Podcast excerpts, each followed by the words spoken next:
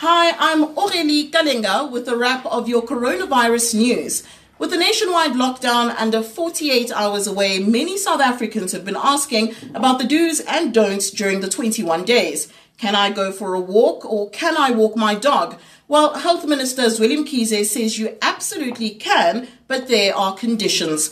The walk must be short distance, not in a crowd, and walkers must not mingle with each other.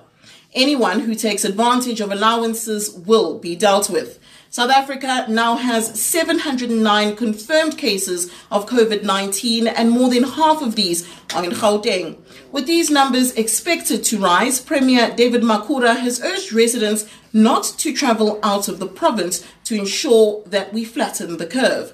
For more on these and other corona stories, log on to ewn.co.za forward slash coronavirus.